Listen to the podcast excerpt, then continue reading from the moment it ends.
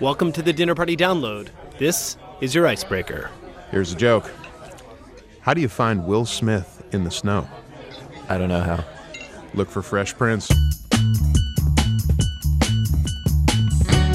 I'm Brendan Francis Newnam. I'm Rico Gagliano, and from APM, American Public Media, this is the Dinner Party Download, an hour of food, culture, and humor to fuel your party conversation. You just got a joke from True Blood star Joe Manganiello. That'll help break the ice. He's among the stars of the movie Magic Mike XXL, which comes out this week. Later in the show, he'll answer your etiquette questions with wisdom like this. Keep it above the nipples. Garrison Keillor gave us that same advice. It's unforgettable. Plus, artist and musician Devendra Banhart stops by and talks about mysticism and honey. Also coming up, documentary director Liz Garbus tells us what happened to singer Nina Simone. Author Rebecca Makkai imagines Bach as a boyfriend, and Brendan examines what will happen when restaurants go to the dogs. But first, let's start the party with small talk. All week long, you've been hearing these headlines. From the U.S. Supreme Court, the subsidies for Obamacare have been upheld. The Confederate battle flag is on the defensive. The U.S. Supreme Court has ruled that same sex marriages are legal in all 50 states. Now, for something you might not have heard, we are joined by Richard Lawson. He is a columnist and movie reviewer for Vanity Fair. Richard, what story are you going to be talking about this weekend? I'm going to be talking about the rediscovery of what is being called the greatest cinematic pie fight of all time. Okay. Is that a high bar? Well, I mean, we've all seen someone getting hit- hit in the face with a pie in like old timey, Yes. you know, Keystone. I don't know if I've Cops. seen it, but yeah, it just lives in my memory as Or yeah, you've comedy probably seen cliche. like uh, like homages to it, maybe Yes. not the originals. Um, but it was a really popular thing in like the early 1900s, and then it sort of fell out of favor. But in 1927, um, Laurel and Hardy made a movie called The Battle of the Century. Mm-hmm. That the centerpiece, the sort of big s- moment in the in the film, is a pie fight that involves 3,000 pies being oh. thrown into people's faces. Why does that sound so awesome? Well, it sounds amazing. I mean, so apparently they bought the entire day's worth of output by, from the Los Angeles Pie Company. of course. That's the power of old Hollywood. well, yeah, I mean, in 1927, that's absolutely something that they had. Um, and so then they just threw them in people's faces, and it was long held to be like this amazing pie fight scene, but it disappeared. so, if this is the greatest pie fight in history, how did it disappear? It just kind of got lost to history, and sort of reels, you know, were thrown out. But then it was rediscovered in the archives of this film, private film collector. He didn't know he had it because everyone assumed it was gone. But someone was sifting through all this stuff after he died, and they said, "Oh my God, this is the." the Citizen Kane of pie fights. Yeah. So, does this mean that we're going to see a pie fight renaissance in modern comedy? I hope so. Apparently, in 1927, this did spark something of a pie renaissance. All right. so maybe we're due. I'm sure Judd Apatow is on it. uh, Richard Lawson, thank you so much for the small talk. Thank you. and now, time for cocktails. Once again, we tell you something that happened this week in history, then give you a fitting drink to serve along with it. It's our tart, refreshing history lesson with booze. First, the history part. This week back in 1846, an instrument was patented that came to define jazz music. Eventually, Michelle Philippi tells the tale. Like a great jazz solo, the history of the saxophone goes all over the map. It starts in 19th century France when a Parisian instrument maker named Adolphe Sax got an idea for a super instrument. It'd have the powerful volume of a brass horn, but you'd be able to play it fast and nimbly like a woodwind. Soon he'd worked up a prototype, a kind of mutant offspring of a clarinet and a French horn. Sax dreamed of classical orchestras adopting his invention, but they generally found the sax sound too, quote, imprecise. Instead, saxes made their first big splash in French military bands, where their loudness was much appreciated. Later, musicians on the vaudeville circuit took a shine to the instrument because, among other things, you could make it sound pretty silly. It wasn't until the 20s that New Orleans musician Sidney Bechet made the sax a jazz standard. A clarinetist, he was sick of his instrument getting drowned out by louder cornets in ensembles. So when he came across a soprano sax while on tour in London, he knew he'd found his weapon.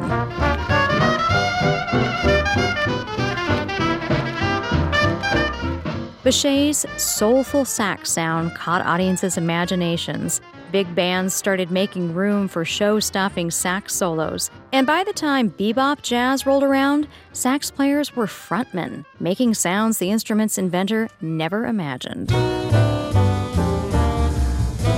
John Coltrane once described his own style as, quote, starting in the middle of a sentence and moving in both directions at once.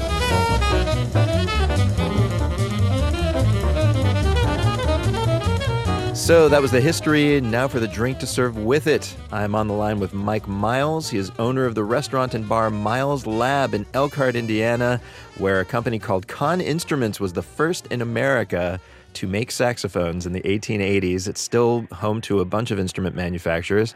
And actually, I understand you just had a jazz fest there in Elkhart last weekend, Mike? Yes, that's correct. The 28th annual Jazz Fest here, all volunteer supported. And they do it every Father's Day weekend in, in June. All right. So Elkhart is a hotbed of musicality.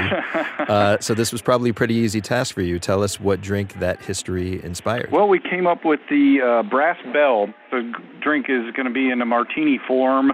So the shape of the glass would look significantly like the, the bell part of the saxophone horn. Oh, yeah, kind of uh, opens up to a wide mouth. Yes. All right, so what do you put into this bell like martini glass? Uh, we are using uh, a French cognac to, you know, harken back to the, the French aspect of jazz. Of course, the French origins of the instrument. And then uh, citrus vodka.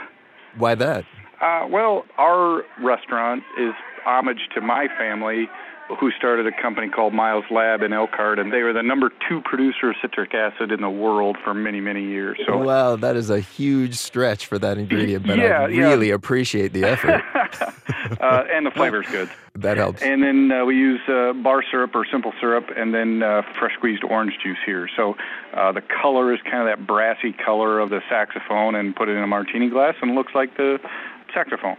That sounds fantastic. I was thinking though it should have maybe like a, a swizzle stick straw so that you could blow into it, right? Right, sure. What we really need is a, a reed like straw. Uh, sure, just uh, oh man, if you could manufacture swizzle stick straws with a reed on it that you could play them like an instrument, I think you'd be a millionaire.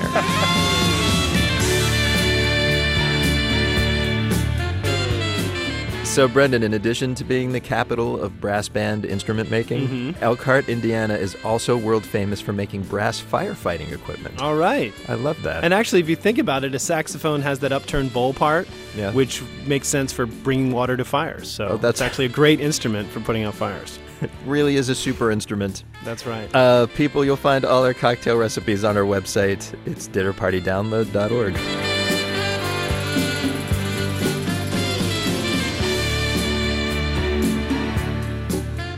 All right, we've had a drink, learned some music history. Now this party needs a music playlist. And here with that is Joy Williams. As half the critically acclaimed indie folk duo The Civil Wars, she won four Grammy Awards. She's also released several solo albums. Her latest is called Venus, and it comes out this week. Here she is with song suggestions. Hey, my name's Joy Williams, and here is my dinner party soundtrack. It's fun to be asked to create a playlist because this is what I do on a really regular basis.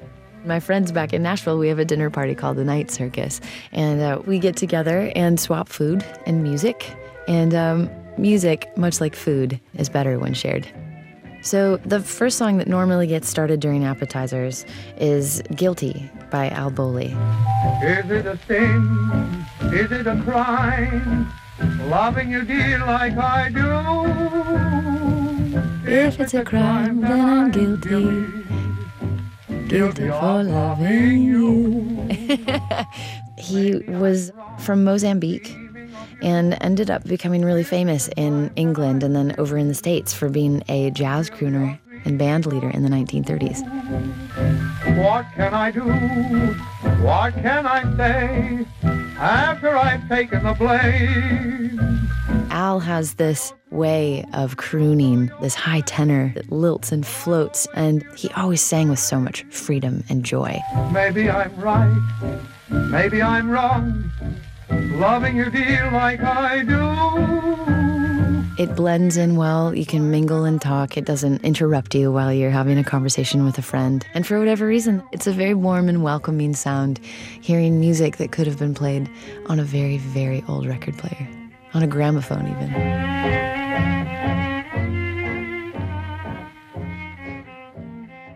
This is like the biggest jump that could happen. But if you come to the night circus dinner, we start in the 1930s, but we almost always wind up in the 1980s.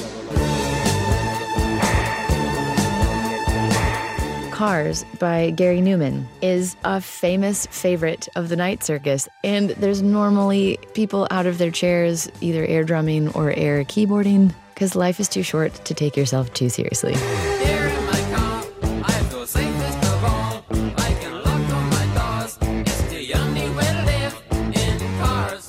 Rack of lamb, we make a lot. We do a lot of filet mignon.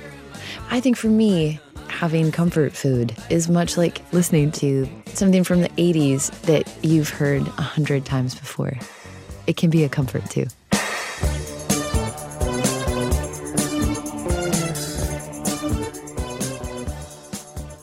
So the third track is by a band from Berlin called The Acid, and they have a song called Animal.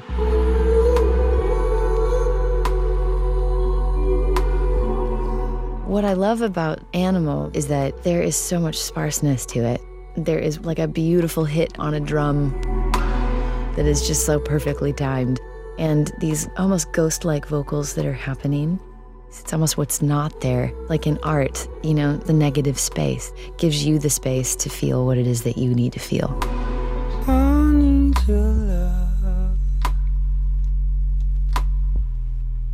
Pushing on my pride.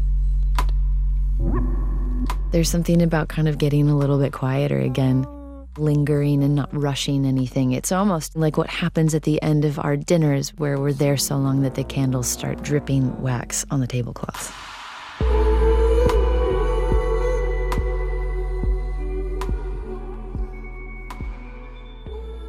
I couldn't say that I would press play on a song of mine during a dinner party, but maybe my song Woman Oh Mama could be that song that makes its way into a post dessert dance party.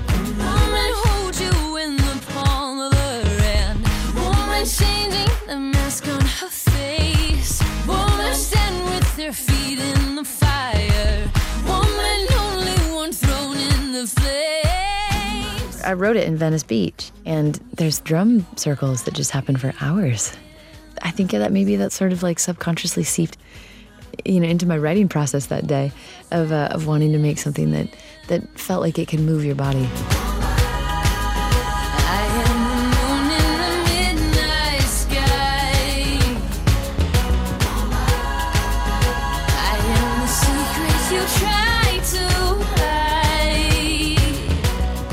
Dinner party soundtrack courtesy of Joy Williams. Her new album is called Venus. It comes out later this week. All right, we're going to take a break, but coming up, artist and musician Devendra Banhart and I start a disco band when the dinner party download continues.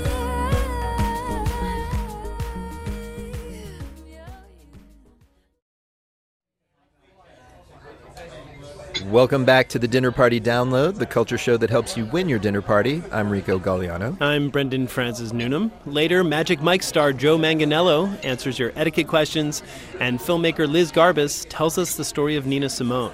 But first, let's meet our guest of honor. All right, and it's Devendra Banhart. His alternately gentle and psychedelic pop music has garnered him a cult like following. He's collaborated with the likes of Beck and Antony and the Johnsons, but meanwhile, he's pursued a parallel career as a fine artist. He's shown at SF MoMA and MOCA Los Angeles, and his latest project is an art book called I Left My Noodle on Ramen Street. Of course. When we spoke, I mentioned the book's introduction, in which curator Jeffrey Deitch says Banhart's early musical tastes were formed by watching skateboard videos. So I asked if skateboard graphics had an impact on his visual art. I think the graphics from a lot of those Powell skateboards were totally mystical to me. I mean, maybe the first time I uh, see that's the thing. I grew up reading like Hindu comic books. I have these Eastern influenced parents. Okay. And so I've got these comic books of um, the story of Ganesh and, and Shiva and um, the illustrated Bhagavad Gita. And I remember the first time I saw some skater had this giant regal elephant uh, uh, on their deck. And I immediately recognized that as Ganesh. I'm like, oh, wow, that's cool. I The, s- the Hindu elephant god. yeah. And I think that uh, you feel connected to it because you already know it, you recognize it, and then you just want to know more about it, I guess. But when did I feel like I want to be an artist? Actually, that happened in LACMA.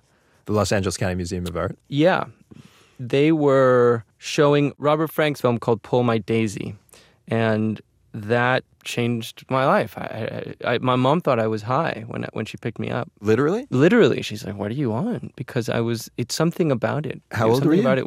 I, I mean, it must have been uh, fifteen. Can you describe it for those who haven't seen it? It's narrated by Jack Kerouac and I think written by him, and um, Allen Ginsberg's in it, and a couple other of- of the beat Yeah. poets. It's shot in black and white. It's in New York.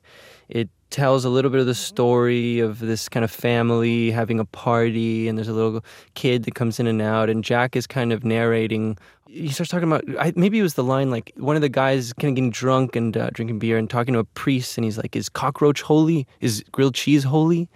Something about that. I mean, I, I I remember that always stayed with me. It's interesting that the two examples you've given so far, the the Ganesh God skateboard and the uh, movie, and specifically a line about holiness, both of these seem concerned with the idea of mysticism, and that's a word that's been ascribed to your art a lot. And I wonder if it, can we talk about there's a series of drawings at the beginning of your book that really seem to speak to this. Yeah. They use this recurring motif of two little hands.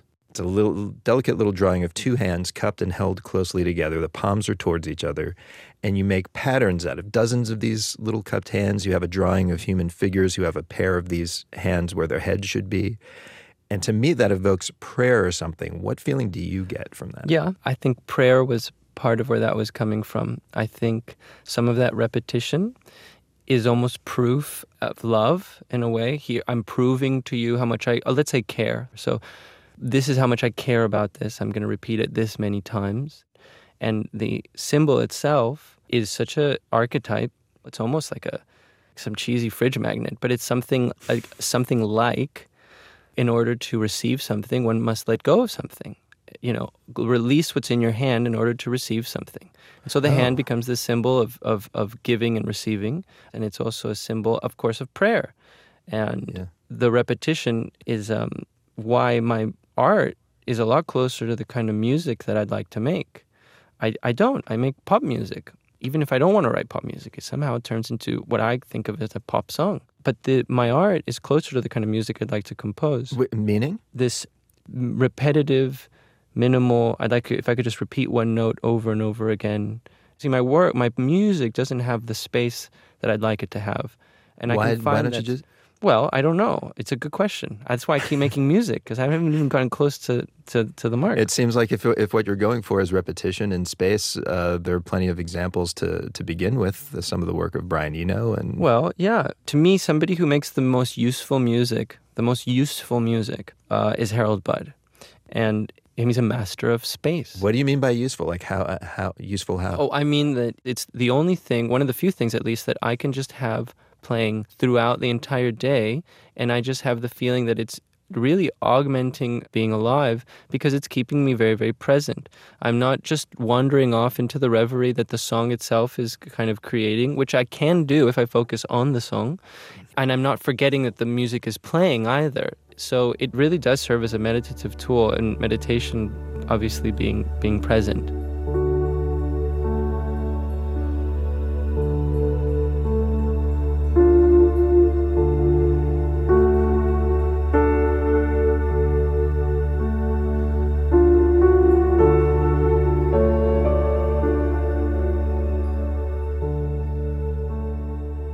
We have two questions we ask everyone on the show, which I would like you to meditate upon. uh, the first one is If we were to meet you at a dinner party, what question should we not ask you? Well, I dislike talking so much. Really? That doesn't, it doesn't feel like that to me. Well, because you're doing your, you know, Reiki juju on me, so you're you're really like pulling teeth. But if we could sit in silence, that'd be really great. So the minute that they start talking, it's like, why'd I come to this party? So basically, anything that anyone says to you is, is And wrong. I, I want no one to talk to me. Do you know why? So Actually, no. But I'm going to tell you something. I've had many people say to me, one of the saddest things that I can imagine. I saw somebody eating alone. Oh God, that's like the saddest thing. That's crazy to me. You you're not eating alone. You're eating with your food.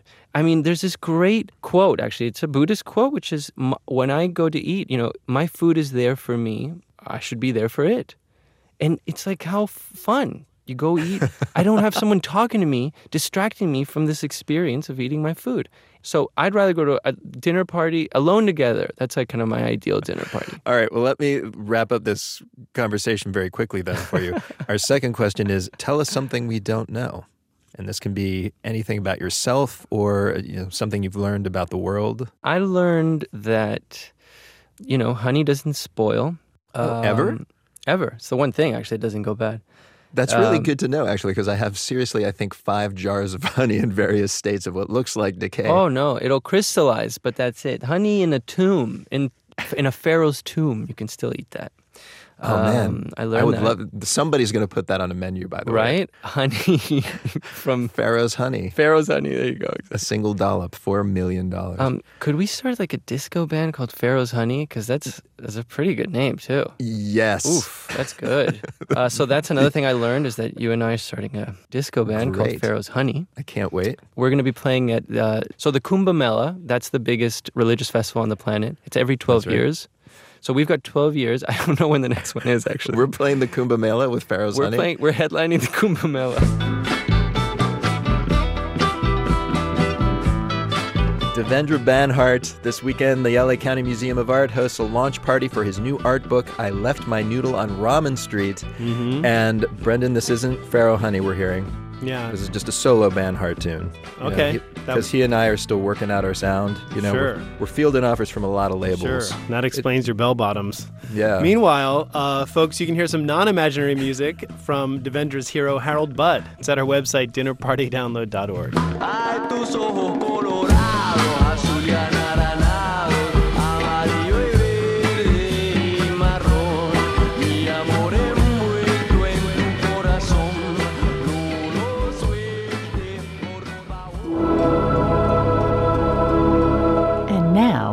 time to eavesdrop.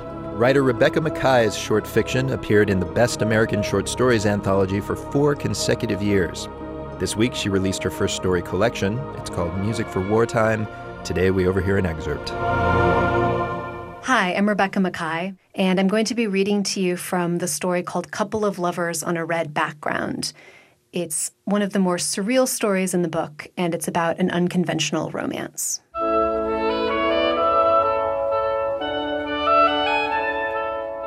I've been calling him Bach so far, at least in my head. But now that he's started wearing my ex husband's clothes and learned to work the coffee maker, I feel it's time to call him Johann. I said it out loud once when I needed to get him off the couch before the super came up, but I'm not sure I pronounced it right, Germanic enough, because he didn't respond. Though I'm not sure I'd recognize my name either in the midst of someone screaming a foreign language. He got off the couch and went to the vacuum closet only because I practically carried him. No easy task, pushing someone so big and sweaty, even with the weight he's lost since he got here. I'd take him out for some real German food, but if there's one thing I've learned from the movies about caring for transplanted historical people, it's never to take them out in public, among the taxis and police and department store mannequins.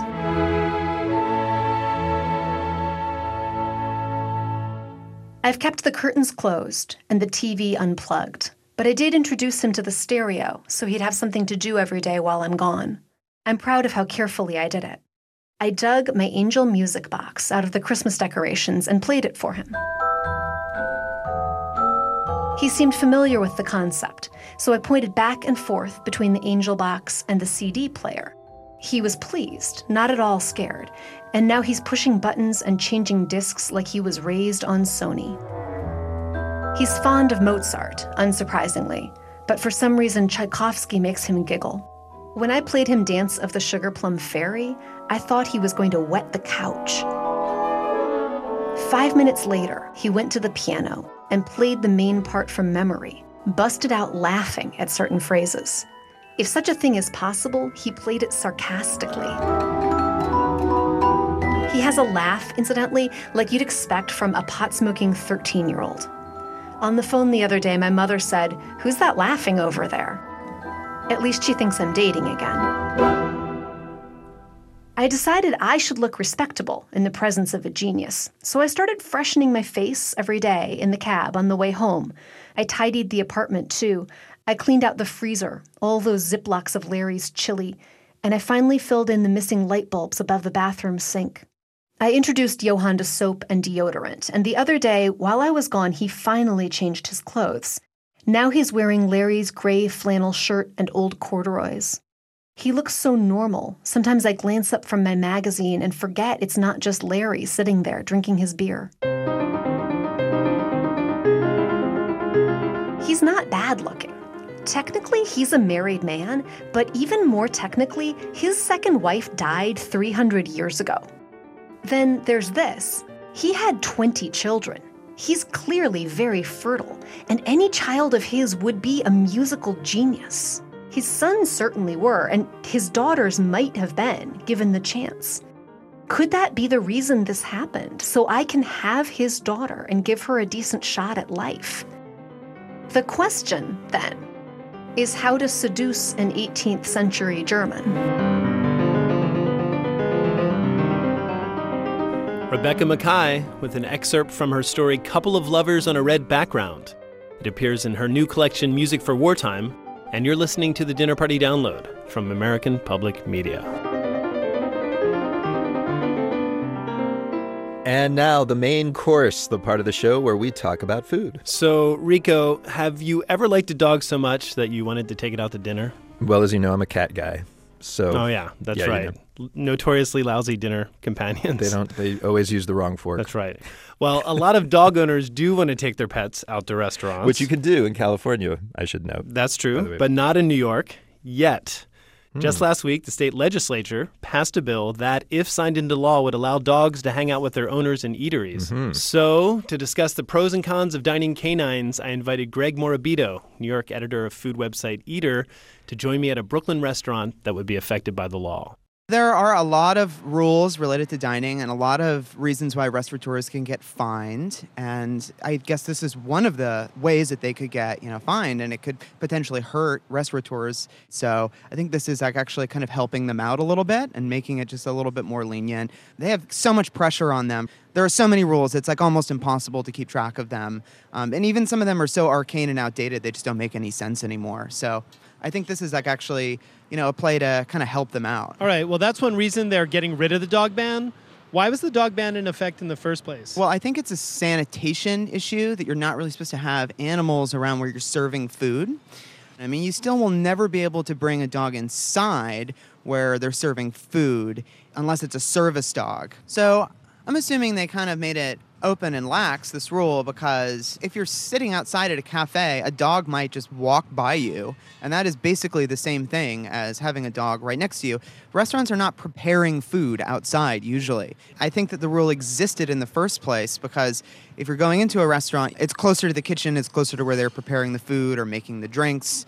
Dander or whatever germs or dog bacteria could get on the inside of the restaurant. Yeah, but there's a difference between someone walking by and smoking a cigarette than someone sitting next to you and smoking a cigarette. And as someone who has allergies, I'm telling you, having a dog immediately next to you will induce sneezing as opposed to just having a dog walk by. So there's a difference. Yeah, absolutely. Well, I believe that as part of this new bill, if it's passed, restaurateurs will get to choose A, whether they actually want to allow dogs outside, B, if they want to allow them in certain areas, basically what rules they want to set up. And so I'm sure that like smart business owners, if they have this dog rule, will say, okay, well, there's a corner here because some people don't want to be around dogs when they're eating. I'm actually one of those people. And that's because uh, I get kind of nervous when I'm around dogs, especially like small ones. You have to kind of pay attention to them. They're moving around all the time and they're really fragile. Beyond the sanitation aspect, having animals on leashes, like bopping around,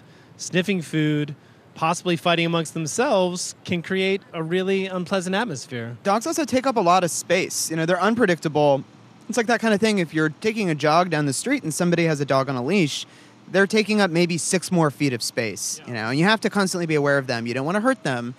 Um, so that's you know that's one potential sort of downfall that I see in my eyes as a diner is that I don't constantly ha- want to have to be aware of everybody's dogs. I mean, it's it's it's different with kids. You know what I mean? Because that's another human being, and the parents are really careful about that. But sometimes dog owners just let them do whatever they want, you know? So your website wrote a piece about cat owners who are complaining that the law is unfair because it discriminates against cats. Only dogs are now allowed. I think it is unfair to discriminate cats, but the thing is that very few people take their cats outside of their apartments or their houses. I mean, sometimes you do see cats on leashes. Like, I know there's one guy in my neighborhood that walks his cat every day. I think that maybe they excluded cats just because, you know, it was an extra bit of legislation and some extra language that might have kind of junked up the bill and maybe made it a little bit harder for them to push it through. I want to point out one other part of this bill. Part of it forbids, quote, communal pet drinking bowls, which means that if a dog wants water, a restaurant will have to provide it its own bowl. And that was put in there to prevent, I'm guessing, chaos between dogs, splashing, etc. Which says to me, the people who support this bill know in their hearts that this is going to be messy. These are, you're bringing animals to an eating establishment. Yeah, see, I would think that a lot of restaurateurs, from an operations standpoint, because of that specific bit of business that they have to have the individual dishes, I think a lot of them would just say, you know what, it's not worth it. It's going to be it's going to be too much extra work. Like, are we really going to see a bump? Are our customers really going to love our restaurant that much more if we allow that? You're thinking the market is going to take care of this one way or the other. Yeah, I think so, definitely. And you know, it, I, was, I was thinking about someone who's not asthmatic. You know, what would be the scenario in which I would be totally, you know, chill and cool to have dogs around? And I think that maybe a good rule might be only during brunch because brunch is like chaos anyway. It's just like a free for all where people do whatever they want. Some people, you know, eat a nice meal. Some people get wasted and, you know, on mimosas. Some people just sit with an empty cup and talk to their friends for hours, you know. So I think dogs could maybe fit into that milieu very easily. I'm anti brunch for many of the reasons you mentioned. It's like um, free for all, it's bedlam, people drinking too much, spending too much money, fighting in line. So maybe let's leave that to the dogs.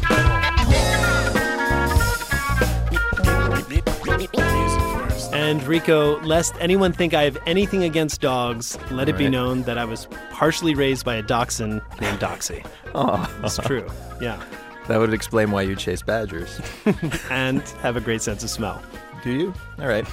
Folks, coming up, we learn about the talented and troubled Nina Simone, and actor Joe Manganiello answers your etiquette questions when the dinner party download continues.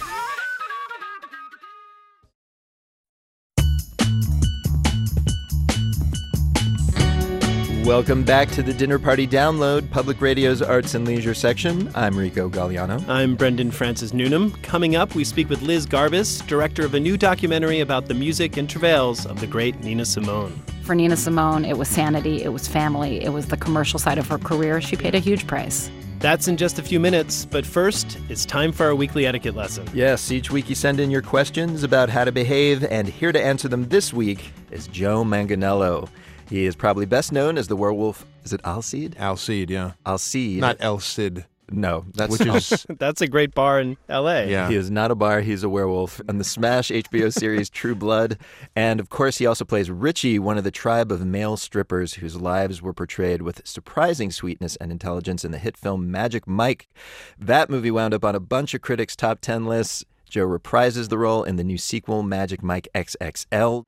Joe, it is a pleasure to have you here. Thank you. Great to be here. So, a lot's been made about the obvious beefcake appeal of these movies.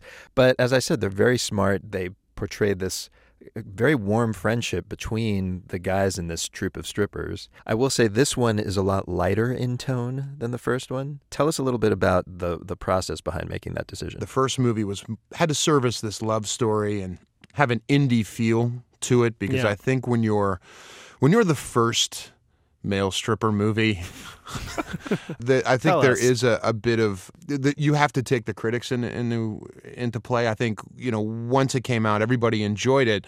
We looked at each other and said, "Let's do another one, but have this one be about the guys, Mm-hmm. and let's take the chains off and and get wild and make the movie that I think people really wanted to see or expected to see Oh, the first really? time around." This is like the dam breaking. It's like let's get these shirts off. Uh, I wouldn't say that, but I think that the the idea of male stripping is inherently funny, and I think where the first one gave all of the reasons why why someone would want to leave that lifestyle. It was almost like a, like a Saturday night fever. Like you're the king of this world, but outside of that bubble, you're nothing. The second movie gives all of the reasons why you would never want to leave that lifestyle. Well, so after the first film, Magic Mike, you decided to make a documentary about male strippers. What most surprised you about that world when you actually took a close look at it? how damn likable these guys were.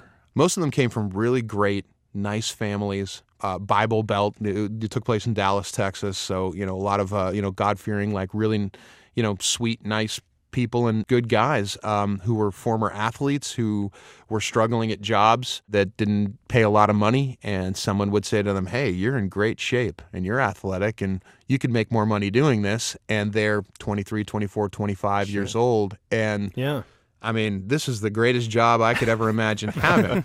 Oh my God. It's like being a rock star. You get to train like a professional athlete. And, uh, you know, one of the guys, in fact, was a 55 year old male stripper named Randy the Master Blaster, who had been stripping consecutively since 1979. Damn. Wow. Uh, and he loved it and has made, uh, he's, he now mentors and tutors and coaches the other guys, much like McConaughey's character did in, In the in first the original Mike. Magic Mike. So Yeah. it was a fascinating work. And he lives with his mom, who was 78 years old, who answered the phones from 10 to 6 for their strippergram company, who just loves them to death, you know, and is Wow. his nutritionist. So it's it's not what you think. Yeah. Yeah. I guess so. Brent- Rico and I still have a chance. Yeah, that's what I was going to say. I think we're out of the business after this interview. Because we are, ridi- you can acknowledge this, Joe. We're ridiculously cut Yeah. specimens. You're one of us. Ripped. Yeah. Maybe it's a good moment to uh, turn to our etiquette questions. Yeah, all right, at least. First question comes from Chris in Williamsburg, Virginia. Chris's question is How many buttons at the top of a button up shirt should one be allowed to unbutton at a dinner party? Oh There boy. we go. Um, I think anything that keeps you out of Miami Vice territory. I see. I think. But, but what does that entail? Is that like a couple of inches of chest? or- Didn't he wear t shirts? I think you could. Yeah, that's actually true. Uh, well, then Cuban drug lord. Oh, okay. Um, I think you could go top button, next button down. Past that, you, I mean, what am I doing right now? I don't Yeah. know. I think you're safe with the two. If you get into Okay. the third, I think it's about button placement because not all shirts are the Mm-hmm. same. So you can't. I think that that gets into the judgment call. So Yeah, two Use, is like use the nipples as a guideline. You want to be above them. yeah, the- keep it above the nipples. Yeah. That I think we can all agree on. All right. And here's something from Tim in Phoenix, Arizona. Tim writes When a friend works nights, say he's a fireman or a performer or a vampire, etc., is it all right to throw a breakfast bash for his birthday? More generally, what is the best way to celebrate with someone who is asleep when most of us are awake? And you did shoot a lot at night, right? In True Oh, Blood. man, you have no idea. I mean, I remember falling asleep at a red light, Oh uh, driving home from from from Malibu. You were okay, apparently. Yeah, but it was scary when you come to and you, oh, you know, you're in a car and your foot is depressed on, on the brake pedal. Oh my god. Uh, so I would say maybe send a car service to bring that guy. to- no, I, that does sound like a good idea, actually. uh, no, but I'm all for mixing it up. You know, um, I mean, heck, I was a big fan of the breakfast date. You don't have to go to dinner; you can go to breakfast. So I just think it's don't keep that person up if they mm, want to Yeah. go to sleep. I would wait for the day off, to be honest with But you. but yeah, I was going to say, wouldn't you wait for the day? off? Because Yeah. isn't there? Doesn't it sound wrong to your ears? A breakfast bash. I mean, it's like how wild can we get here, guys? you can get pretty pretty wild at breakfast time. We're talking All right. to a guy in You're True talking Blood. how Yeah. hot sauce on the eggs Florentine. All Is right. that a euphemism? Or is that... do what you got to do. uh, here's something from Not Gonna Tell You What It Is. Sorry, not even for Joe in Chicago. This guy is not gonna right. tell you what his name is. He says, Oh, I see why. I've been given a nickname that I'm not a fan of, and it has taken root. How do I kill that one? Or maybe better, how do I get myself a new one? I don't know Hmm. why he's asking Joe, which is a pretty straightforward nickname. Well, I think he has a pretty interesting nickname in the movie. oh, well, that's but true. We can't talk about that. Is that what it- oh, I can't talk about that on the air. Well, I noticed you called me Richie. Yeah, it's it's well, we can bleep it. Your name is Big Richie. Yes, in the movie. or in the Latin market, Ricardo Grande. Um, See, it seems so much more All right. elegant that way. But the point is, what do we have any advice for? Uh, we're not going to tell you what it is. Well, I think time. I think you just, you know, for years, wherever I went, it was uh, Wolfman or Oh, uh. Le Loup-Garou or El Hombre Lobo, whatever all the wolf stuff was. And now I'm Big Richie. So uh, all that werewolf stuff goes away. So I would say get out there. Get on your horse and uh, do something uh, Yeah. worthy of a better name. Just nickname. do two man. major motion pictures and, And get it done. uh, Yeah. My mom my mom has a t-shirt that says Big Richie's mom. That she wears to Starbucks in Pittsburgh. So when when you're in trouble, does your mom call you by your full nickname? Like Big Richard, get in Yeah, here. exactly. Did you leave these toys on the floor? Well, there you go. You just gotta you gotta work harder, Chicago. Um, all right, another question. This one comes from Patrick in Santa Monica. Oh my God. Patrick writes, "You wear these often in the movies. Is there a more PC term for a quote wife beater shirt? Mm. Please say yes. That term grosses me out. Well, actually, technically, they're called A shirts. That's right. Ah, there it A-shirts. is. I only realized that after I finally went and, and got some. I never really wore them because I'm a shrimp.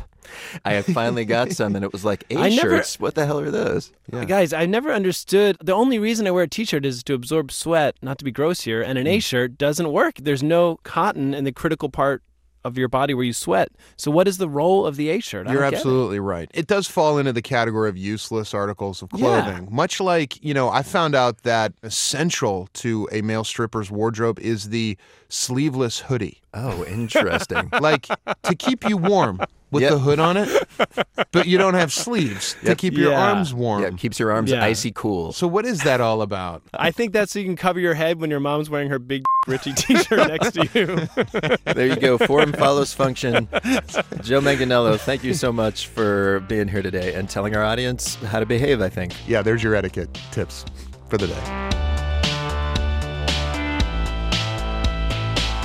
Joe Manganiello, he stars in the new movie Magic Mike XXL. Just follow the sound of happily screaming women to your nearest multiplex. You'll find it. Yes, and if after watching it you need further advice about what item of clothing you shouldn't wear and how to politely rip them off your body, just Hmm. send us an email via our website, dinnerpartydownload.org. And please don't ask for photos of us working out. Yeah. Because the sight of our overpumped, rippling six packs we found just Mhm. makes people feel super bad about their Yeah. own bodies.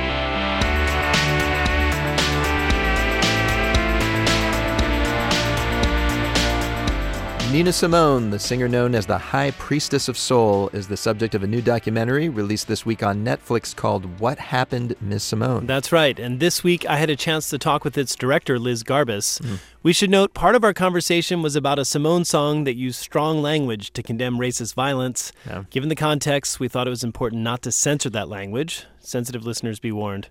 But I started by asking her to tell me about the singer's life before she was Nina Simone. Nina Simone was born Eunice Waymon in Tryon, North Carolina. She was a prodigy. She was a classical pianist and she was embraced. She was growing up in the Jim Crow South, but she was embraced by the white community who decided to uh, take up a collection and, and pay for her classical music education. This got her all the way through to a year at Juilliard here in New York City. Yeah.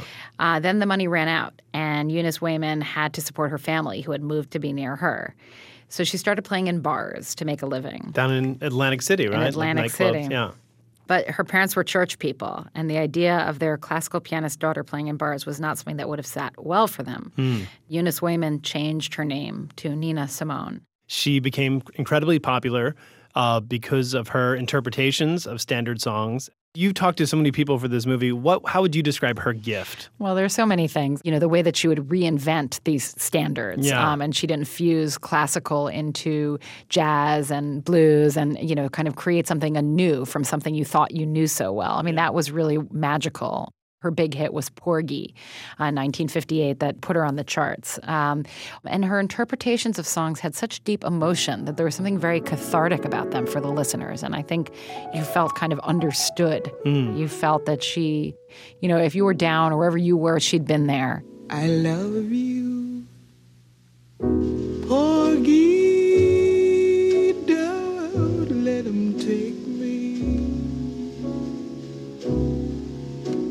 Let him handle me and drive me mad.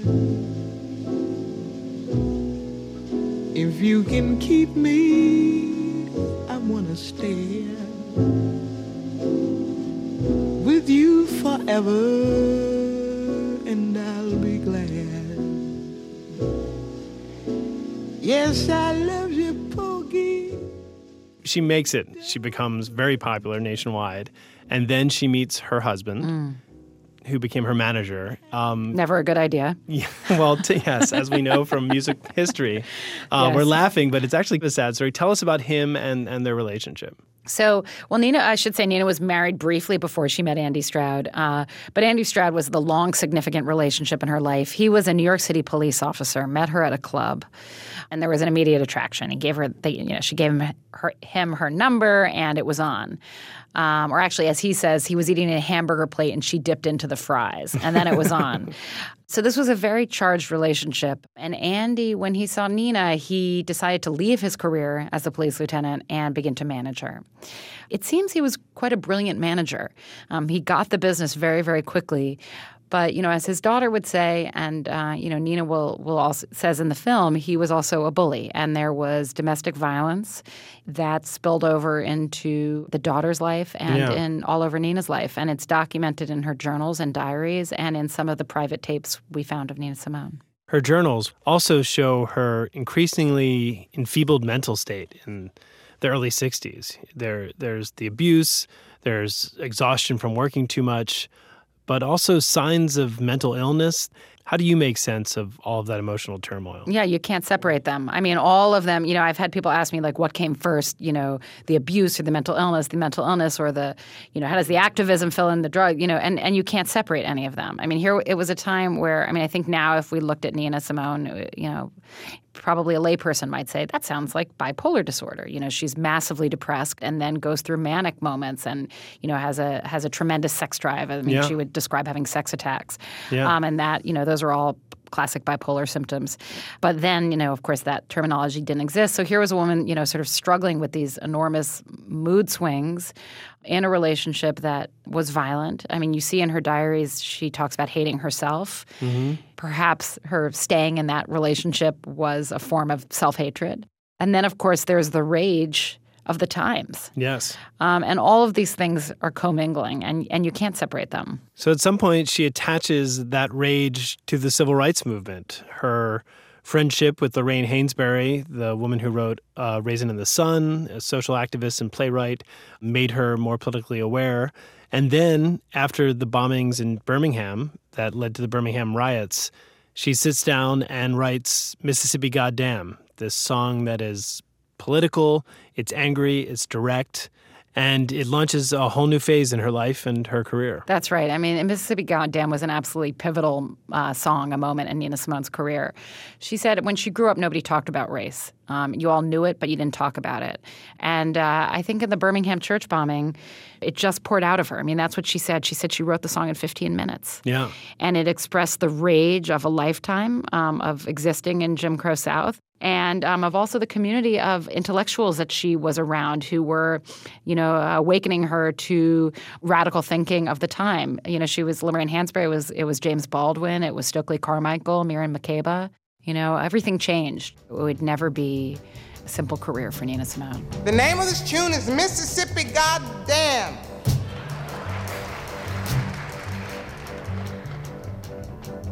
And I mean every word of it. Alabama's got me so upset. Tennessee made me lose my rest. And everybody knows about Mississippi Goddamn. So her anger and intensity found a worthy target, and it did bring her some sense of peace. She says something like, I was finally singing for my people, and that's what I was meant to do. But meanwhile, this rage was ravaging other parts of her life, and her mood swings were getting worse. I mean, I think life on the road, um, and also the yeah the demands of being that spokesperson for a people. It was, I don't want to say it was too much for her because clearly it wasn't, and she Yeah. survived. And there were so many of artists of her generation who died young. Yeah. you know. And I've had Yeah. people say to me when I said I made a film about Nina Simone who don't know they you know they know that she lived to seventy years old. Yeah. So she did survive, but it took a huge toll. And you know, we all know that mental illness is also environmentally instigated. It's not just biochemistry. All Mhm. these things play together, and the extreme stressors of the movement. Um, you know, those th- those are things that would could bring out um, vulnerabilities in anyone. Mm-hmm. I'll say Malcolm X's oldest daughter said, you know, everyone paid a price for their involvement in that movement. It took a toll on all of us. For them, you know, they lost their father. That was the ultimate price. But for Nina Simone, it was sanity, it was family, it was the commercial side of her career. She paid a huge price. And you tell that story at greater length in this documentary, What Happened, Miss Simone. Liz Garbus, thanks for coming by and chatting with us. Thank you for having me. Say love me, leave me, let me be lonely. You won't believe me, but I love you only. I'd rather be lonely than happy with somebody else. Liz Garbus, her new documentary is called What Happened, Miss Simone, and it's out on Netflix now. All right, and ladies and gentlemen, that's the dinner party download for this week. Our producer is Jackson Musker, our associate producer is Nina Patak, and our associate digital producer is Christina Lopez. Thanks also to Chris Clark and Ravi Carmen, who engineered this time around. Peter Clowney is our executive producer. If you like the show, please stop by iTunes and leave a message saying so. It just takes a second and it really helps us out. And since Turnabout is fair play, sign up for our newsletter at dinnerpartydownload.org and we will send you a weekly message, Aha. including a cocktail recipe, news about upcoming events, and random lists of stuff we like. Thanks for listening. Bon appetit.